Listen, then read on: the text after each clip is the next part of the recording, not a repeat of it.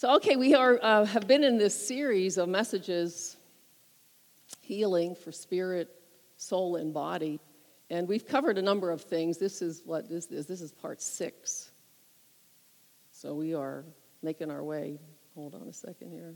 Making our way uh, through this. And we've covered a number of things along the way. Uh, I, I titled it Spirit, Soul, and Body because the Bible teaches that we are three part beings. I want to put this scripture up because I haven't shown this yet. We want to know where it is in our Bible. It's 1 Thessalonians 5:23. Uh, it says this, "Now may the God of peace himself sanctify you completely, and may your whole spirit and soul and body be preserved blameless at the coming of our Lord Jesus Christ." So note the order that Scripture puts our being in. It says, May your whole spirit, soul, and body be preserved blameless. Most people would say it in the other order. They would say, I'm body, soul, and spirit.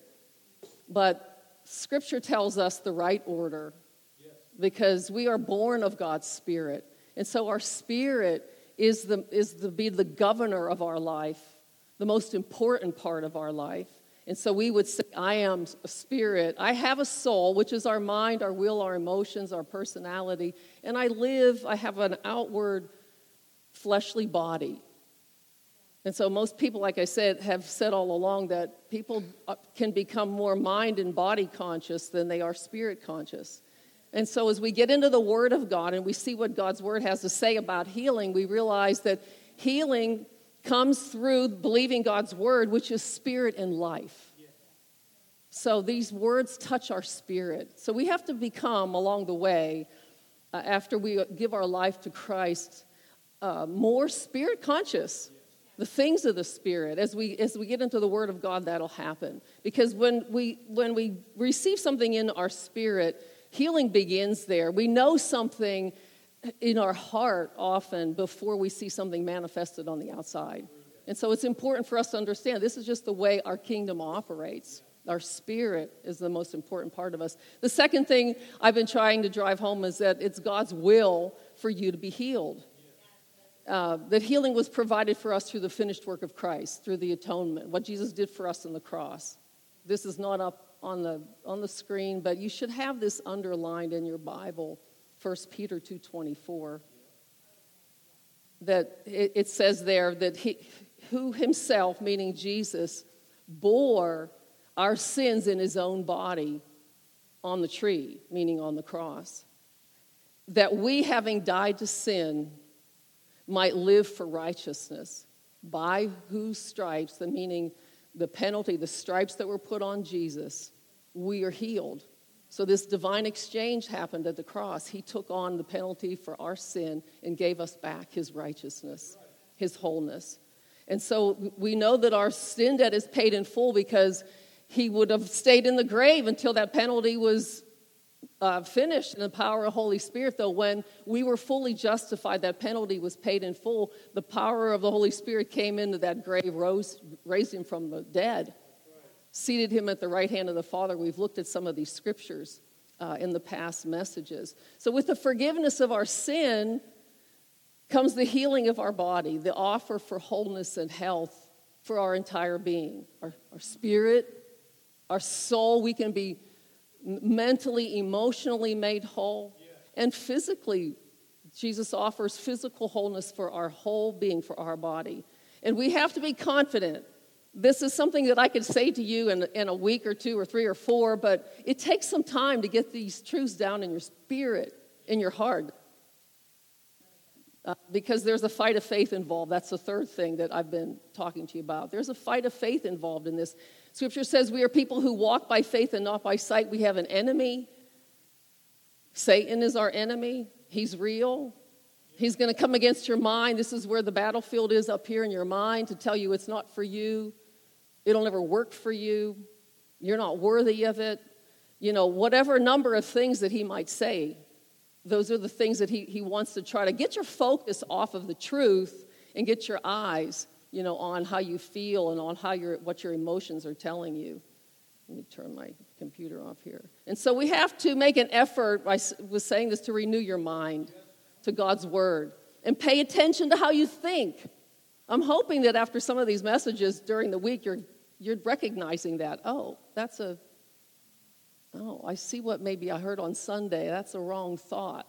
I need to cast down that imagination because it's going to take effort to do that very thing and pay, by paying attention to how you think. You're going to have to tear down, we, st- we spoke about this, strongholds in our mind that want to oppose what God's word says. How many of you have noticed those things in your mind? Yeah, we all have them. And with that, you know, tearing down those strongholds, what, what, we're doing, I mentioned this too last week, that we have to have a change of identity on the inside of us, change the inner image of who we really are, who Christ says we are. Because 2 Corinthians 5:17, this should be underlined in your Bible too. It says, if any person is in Christ, in other words, if, you if you're born again, you've become a new creation. We don't look at ourselves after our old person, the old man anymore, the outward man. We become a new creation in Christ. Old things have passed away, all things are new, and all things are of God. It says, who reconciled us to himself reconciled to God. And we've talked about what that means. Reconciled meaning restored to perfect harmony. And that's why I brought up the Garden of Eden, because Adam and Eve were created by God with the intention to have God to have a divine family, to fill the earth, to love, to bless, to take dominion, to walk with Him, talk with Him. And so we are fully reconciled now. We don't see it yet, but we do see Jesus and we see what He's done for us. And this is why we are people who have to learn to walk by faith and not by sight. Amen. See ourselves as delivered through the, through the blood of Christ. You're saved, you're healed, uh, you're set apart for Him, you've been made righteous, you're welcome into His divine family, you've been given spiritual gifts. This is a good deal. it's a good deal. You, know, you have a, a divine purpose, you have a calling from God right. to fulfill in the earth. It's the most amazing, spectacular thing, really, when we begin to, op- our eyes get open to it. But really, depending on your life circumstances, like your home environment, even that far back that you grew up in before you come to Christ, the values you were taught, the words you heard, the things that were said to you, or maybe the things that weren't said to you that needed to be said to you about being loved, about being uh, worthy, about being a special person to God. You know, all these things affect how easily we believe and accept the Word of God inside of our heart. Have you noticed that? I know that this was a big issue for me. I thought, well, if those things are true, why do I have all these other feelings? And God, the Holy Spirit took me back to my childhood and said, because you heard a lot of things, saw a lot of things that completely oppose the goodness of God.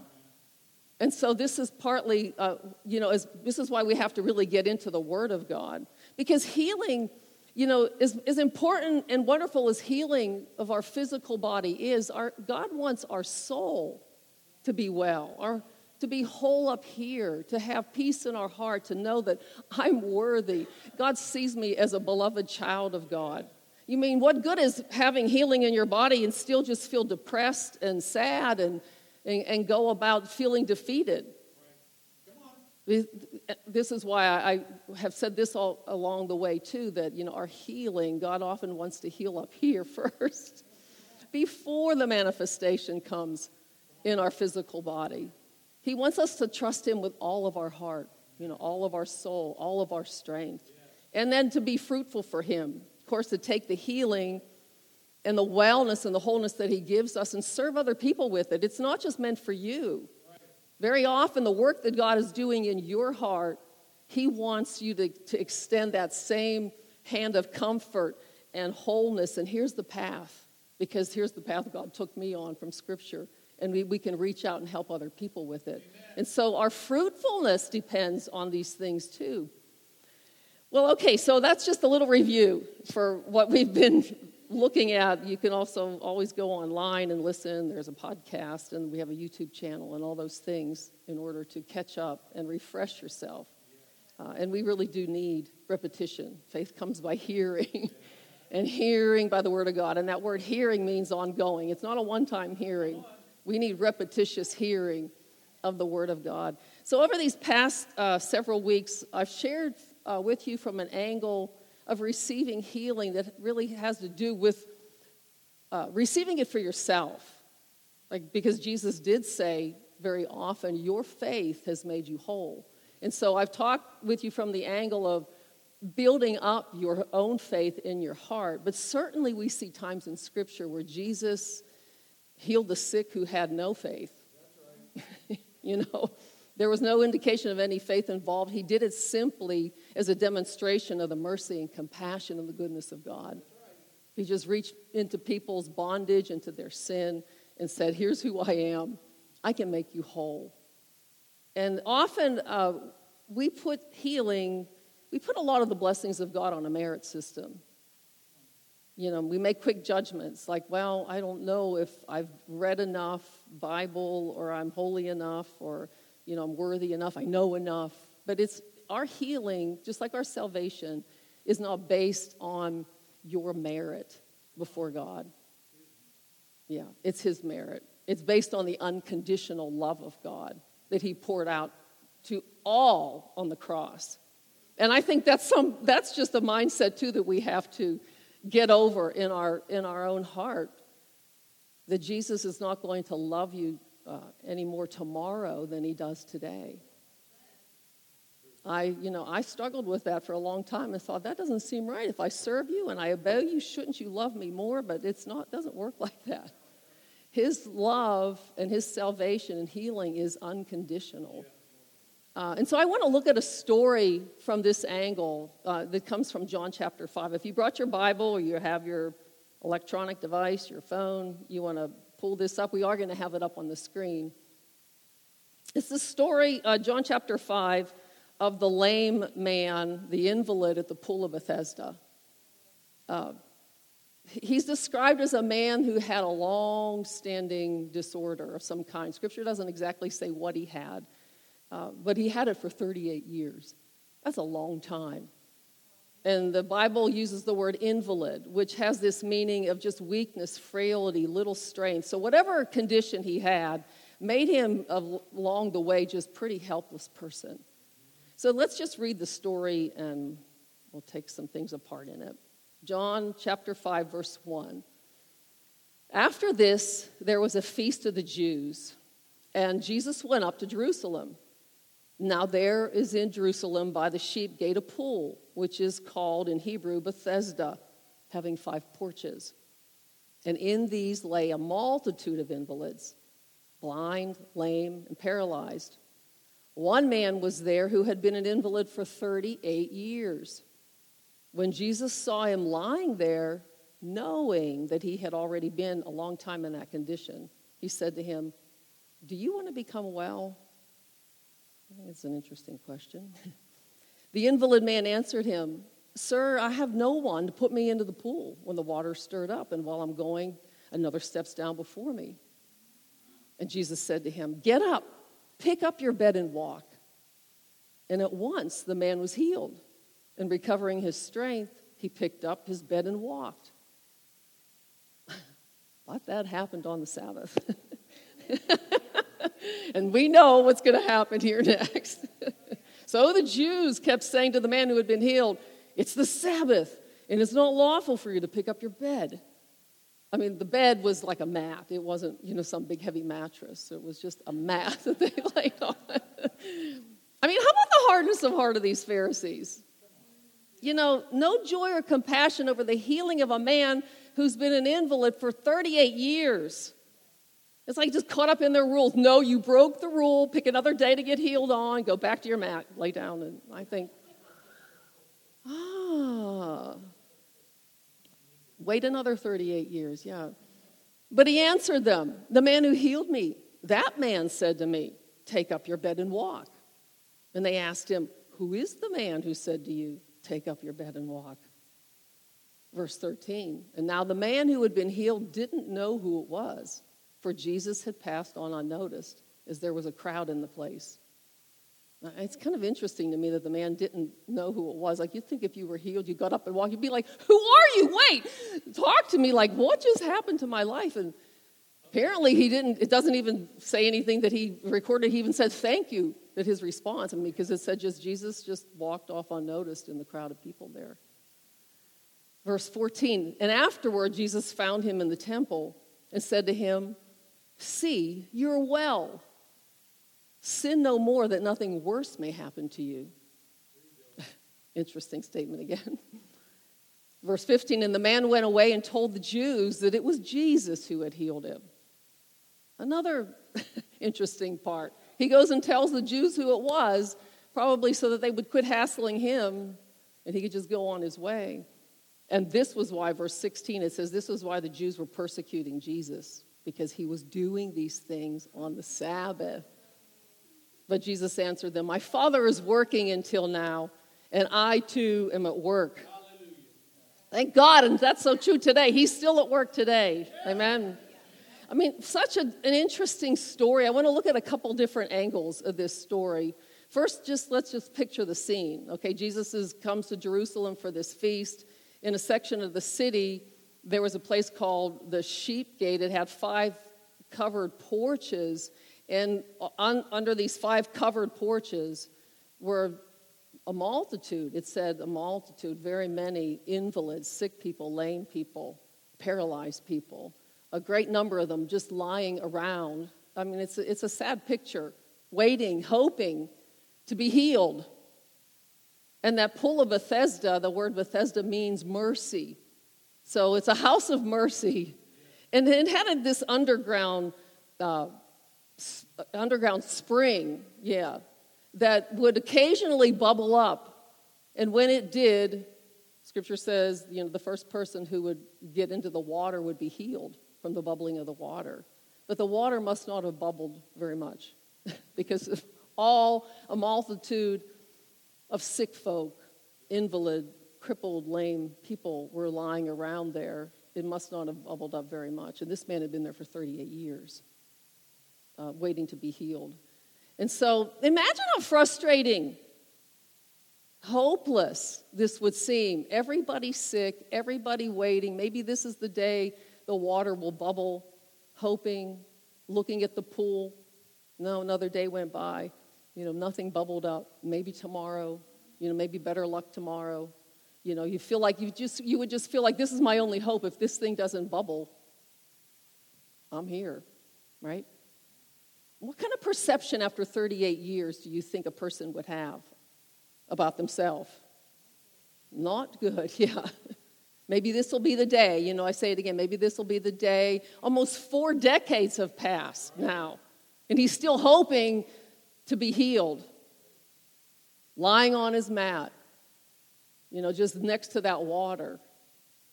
And it, it would, it would have to just be a, a, a situation of hopelessness. It would look hopeless. And his problem would just become his life, right? I mean, every day, nothing's changed. It's just the problem becomes his life. And, you know, only when you've dealt with something in your life for a long time, a painful issue, It doesn't even have to be maybe a physical infirmity, it could just be an emotional mindset. It, it not only affects your body, but if you are sick in your body, it affects your soul. It starts to affect the way you think. You think like a sick person, you talk like a sick person. I mean, think about this man. All his friends were sick. and, you know, I mean, it, conversation in life would be around sickness or your issue, whatever you're dealing with. How are you today?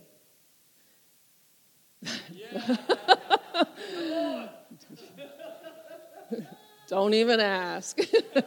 you know? Because what are you going to talk about? I remember when we were younger, you know, you'd sit around family gatherings and you'd hear the older people talking. Feel like, oh my gosh, listen to them. All the medicine they're on, all the aches and pains that they have. I'm never going to do that. It's like now Steve and I are like, we don't want to sound like our parents do. We, we need to. but you know, and I'm not belittling like the difficulty of living with some chronic pain, but it can consume your thoughts. It'll consume your talk. It'll consume your focus, your perspective. And if it's not maybe some kind of physical thing, if it's another issue that you're dealing with in your life, it becomes just a big part of what you, what you see, your perspective. And sometimes uh, we lose our perspective and we just think we don't even see how much we do it, the issues that we're dealing with. And then, you know, I think to myself, if you wonder, well, do I have any issues like that? Just ask your spouse. It's like, do I? it's like, do I have anything that I need? Or your best friend, somebody who's who's willing to be honest with you about the issues in our lives. But this man had to have felt trapped, hopeless after such a long time. And I think, but thank God, Jesus knows how to just walk right into our life and enter in and offer freedom. And that's what he did to this man. He offered wholeness. And Jesus asked this interesting question, verse 6 Do you want to be made well? What? I mean, when I read that, I think, what? What kind of question is this, Jesus? Like, here's a man who's been struggling with something for 38 years, a disorder almost. It almost seems rude. Like, do you, you want to be made well? Sometimes I think maybe Jesus said, Do you really want to be made well? because Jesus doesn't waste words. He didn't ask the man, Do you have faith and to be healed? Uh, you know, this was just going to be a sheer gift of God's mercy and love given to him. But he said, Do you want to become well? And the amazing thing is, this man, according to scripture, didn't respond yes. you think he would have shouted, Yes! Finally, my day's come. But he didn't. I don't have anybody, you know, and I don't know the demeanor of the man, but he said, like, I don't have anybody to put me in the water, and with, when I try, somebody else comes in ahead of me. And, and Jesus simply said to him, Get up, take up your bed and walk. And it says that once the man did recover, he recovered strength, and he walked, picked up his mat, and walked. So, okay, so Jesus met the man in the most hopeless of conditions, freely gave him the gift of healing and he offered, he sets him out on a whole new life. After 38 years, let's remember it's been 38 years. And I think this is why Jesus even said, asked the question Do you really want to be made well? Because after 38 years, some things are going to have to change in your life if you get well, right? It was a call to an entirely new way of living after being stuck in that same environment, stuck with the same friends, stuck with the same conversation, you're going to have to learn some new ways of living after 38 years, right? Create a whole new set of challenges for you. As wonderful as healing is, it's like I'm tossed into a whole different world now. And I think Jesus knew this about this man. How much do you really want this? So instead of, you know, just saying, yes, I want it, he did voice kind of an excuse. You know, again, I, I don't know his demeanor, but maybe he did just say, I nobody, I, like, it's not my fault. I've been trying. People get in ahead of me, and I've been here for 38 years. And so, in some senses, he, he just made an excuse. I tried, but it hasn't worked.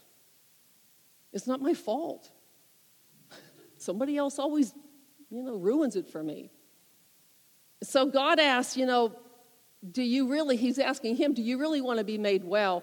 What the, the way I want to approach this story is I think God asks us the same thing right. when he offers us life. Do you really want to be made well?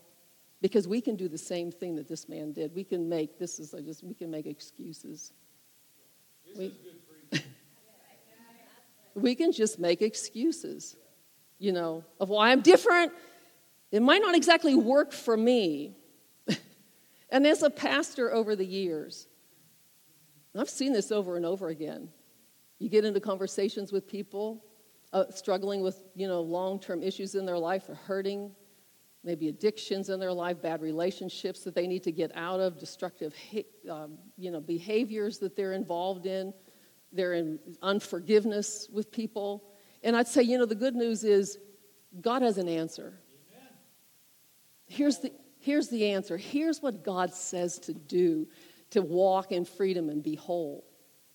And it often happens that the person would turn around and say, Yeah, I know, I, I know. But let me tell you about like how hard it's been and the people that have hurt me and all the things that I've been through. And it's like, I know, we've talked about all that.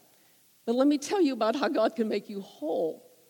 Here's what, here's the, here are some of the things you can do to find wholeness in your life. And then it could go right back to this convoluted story. Well, I know that, but you don't understand my situation. Here's what here's how it's been for me, and here's what's happened to me. And it's like, I know, we've talked about that. I go back, I, here's, but here's what God's word says.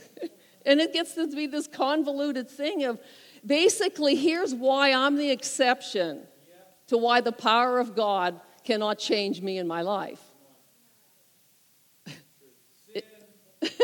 It could be about marriage, you know. I, I, I, know that I believe that God heals and blesses marriages, but here's why it just won't work for me. Here's what's happened, and here's why it can't work. Or it could be money problems. You know, I know we're encouraged to challenge the tithe, but here's why it won't work for me. I cannot give because I just started this other job and I have all these bills and I have, and it's like we have all these things that we say, right? Here's how to make you whole, and I think you know I've said here's how here's Here's, here's how to start your year off right. Give God six. Here's six simple things you can do in order to improve your life, to experience God's blessing in your life. Well, I just that's hard because I can't come to church and I don't really like hanging around with people. I really like sharing my life with people and on and on.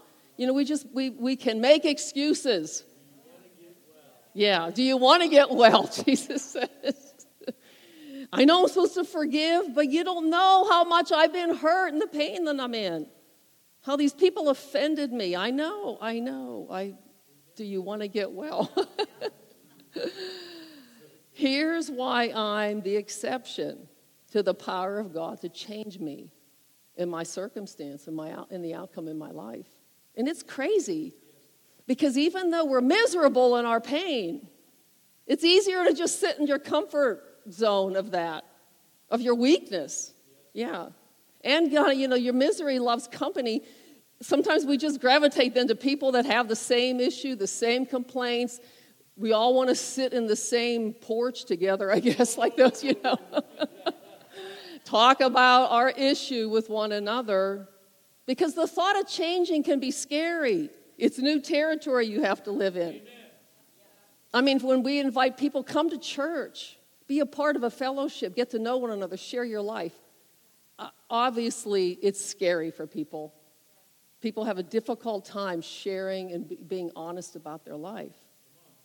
And, you know, Jesus, I think, knew this about this man's motivation, and that's why he asked after 38 years, Do you, maybe he would have, do you really want to be, become well? Because the thought of change, you know, again, I say, brings up having to face some things in our life that we haven't faced before. We don't really want to look at it honestly. It could be an addiction in our life, it could be pornography. You know, it could be we're stuck in, in certain fears that we don't tell people about, but we just live in them. These insecurities, these shames on the inside of us. It's like Jesus saying, I can make you whole, but we're going to have to walk towards those things. We're going to have to open up our life about them to be made whole. Anger, control issues, Jesus is like, I want you to learn to let go and trust me. You know, we can develop a lot of self pity over the things, over the things we say that we've had pains in our life for. But Jesus will give us grace to change. He will give us all the grace that we need to adapt. This is part of what this story is. He just enters into our life and says, Pick up your mat and walk and be made whole. Nobody, I put this on the screen, nobody can hinder the destiny on your life but you. It's so important for us to understand. We cannot keep blaming and making excuses. Nobody can hinder the destiny on your life but you. It's, it's up to you, it's our decision. And with the grace of God, we can all go forward. So, in the midst of that reasoning, and you know, I would say the excuse this man gave, Jesus just says to him, Get up and walk. Take up your bed and walk. Jesus wanted him to put effort into it. Effort. It will take effort to change. It's going to take effort for you and me to change. Because, you know, when we are stuck in our excuses, We prefer to be have people around us affirm us. Oh, really? Oh, and I'm not, believe me, I have compassion. We counsel people, we understand that. But at some point, you know, we want affirmation after affirmation. Oh, yes, I know it's been so hard. And let me just, you know, I'll listen to your story again and again. We want to be stroked, we want people to agree with us. Amen? or oh, me? you know, because why? Why do we do that? Because it's it's hard to change. It's like, don't just listen to my story, but don't point me to change. See, but if I agree with you over and over and over again about your pain, about your lingering, like this man, lingering disorder, I'm going to enable you to stay in it. You'll never, you'll stay stuck.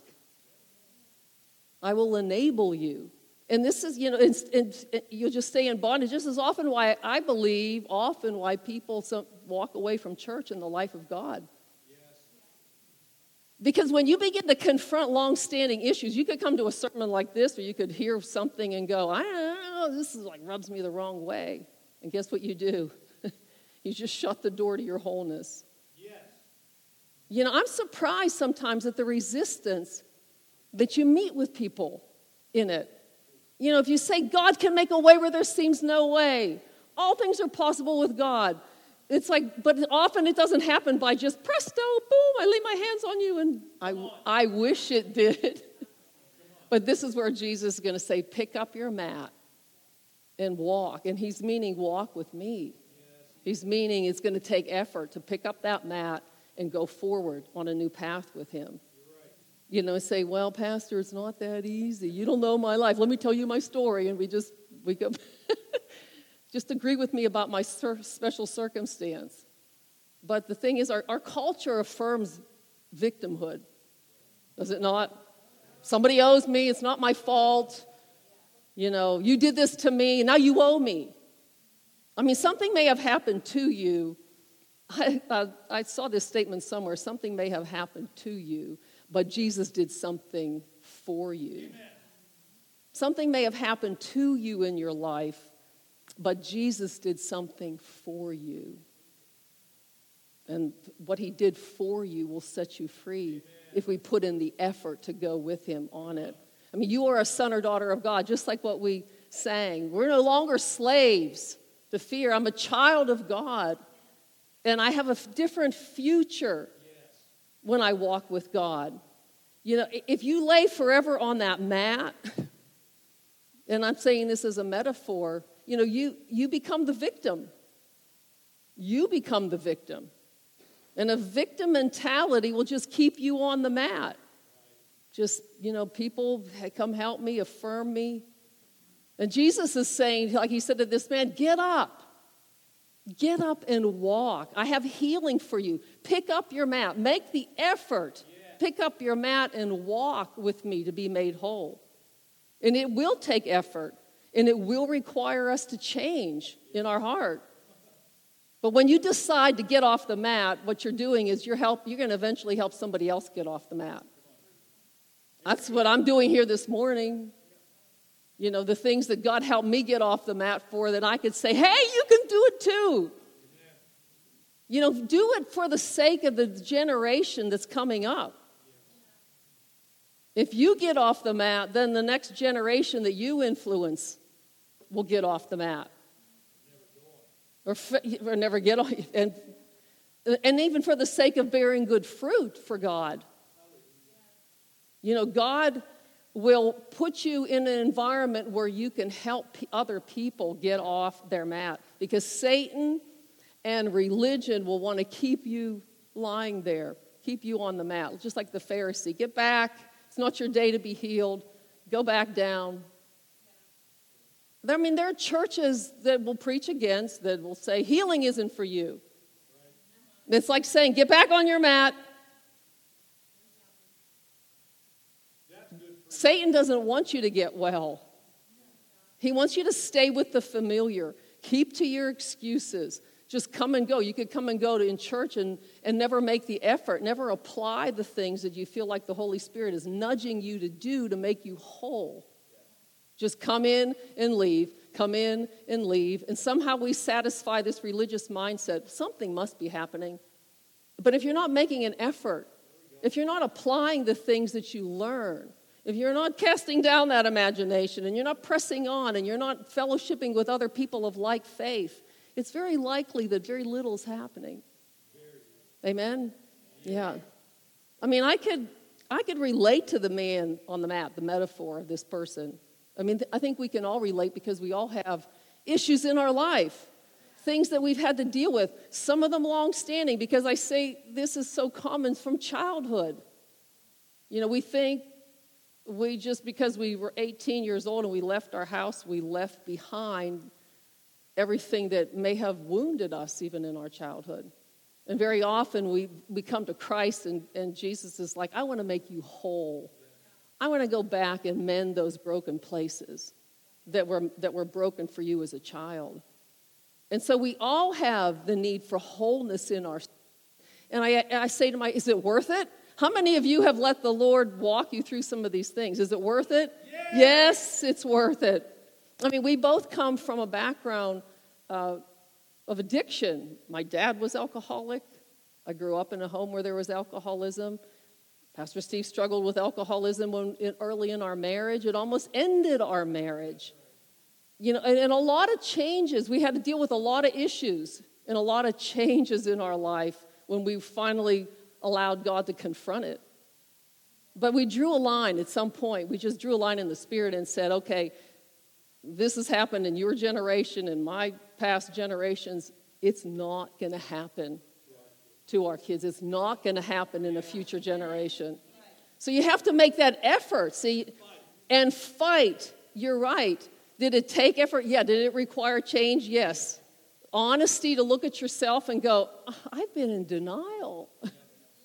like the blinders all of a sudden come off. It can be very humbling to think that you've got it all together and all of a sudden the Lord starts to show you you don't have it together as much as you think that you have some healing to do. You need some pride to come off. You need some humility here. You need some surrender in your life and accountability. You know, and at some point, just stop shifting the blame and, you know, pointing to other people, and this is why I am the way I am. I'm convinced of this that you will be made whole to the extent, to the degree that you want it. Yes.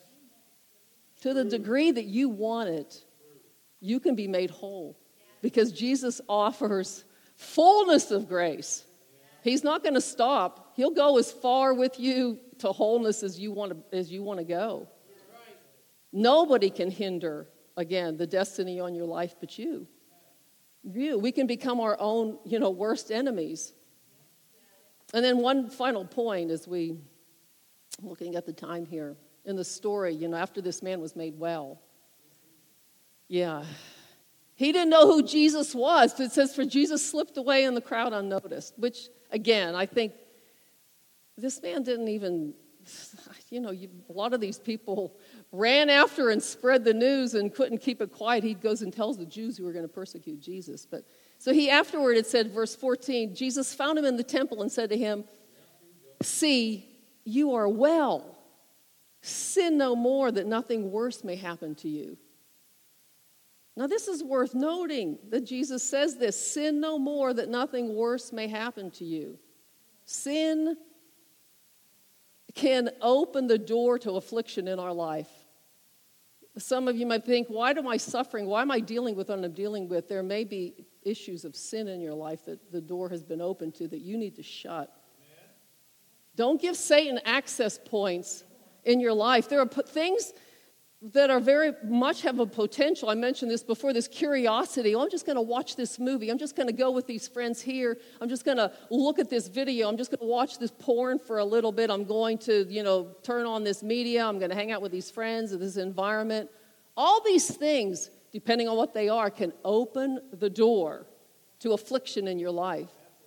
Because Satan, that's, it's an access point. Sin is an access point in our life. And there's plenty out there, is there not? There's plenty enough access points in your life. So we have to make every effort on our path to healing to shut the doors to sin in our life, to recognize that's going to take me down the wrong path. I'm shutting the door. Will I make the effort to do it? That's the question. That's part of picking up our mat and walking. But if Jesus says to the man, sin no more, then there's grace to do it. He's not asking for something that's an impossibility, or he shouldn't have said it.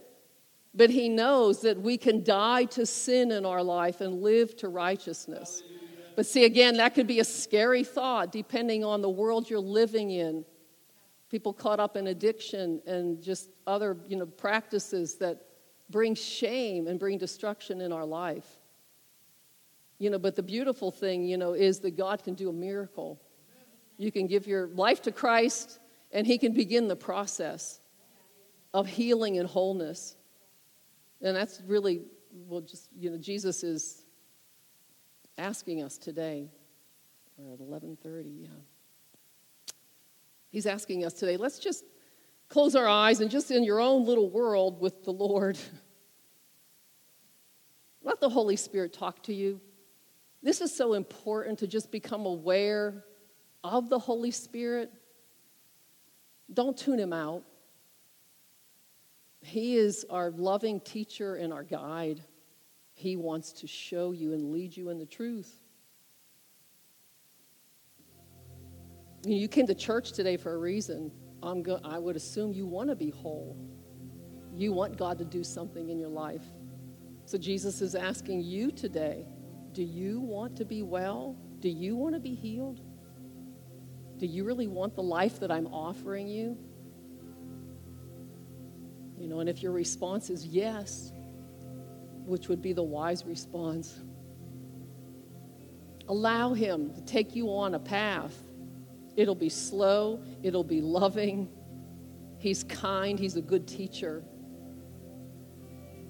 But He wants to make you whole are you willing to pick up your mat? Get off your mat. See yourself. I'm picking it up.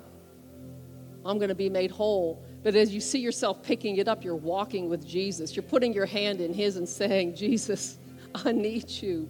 I need your grace. I need your help. Thank you for your mercy. And we just stop making excuses.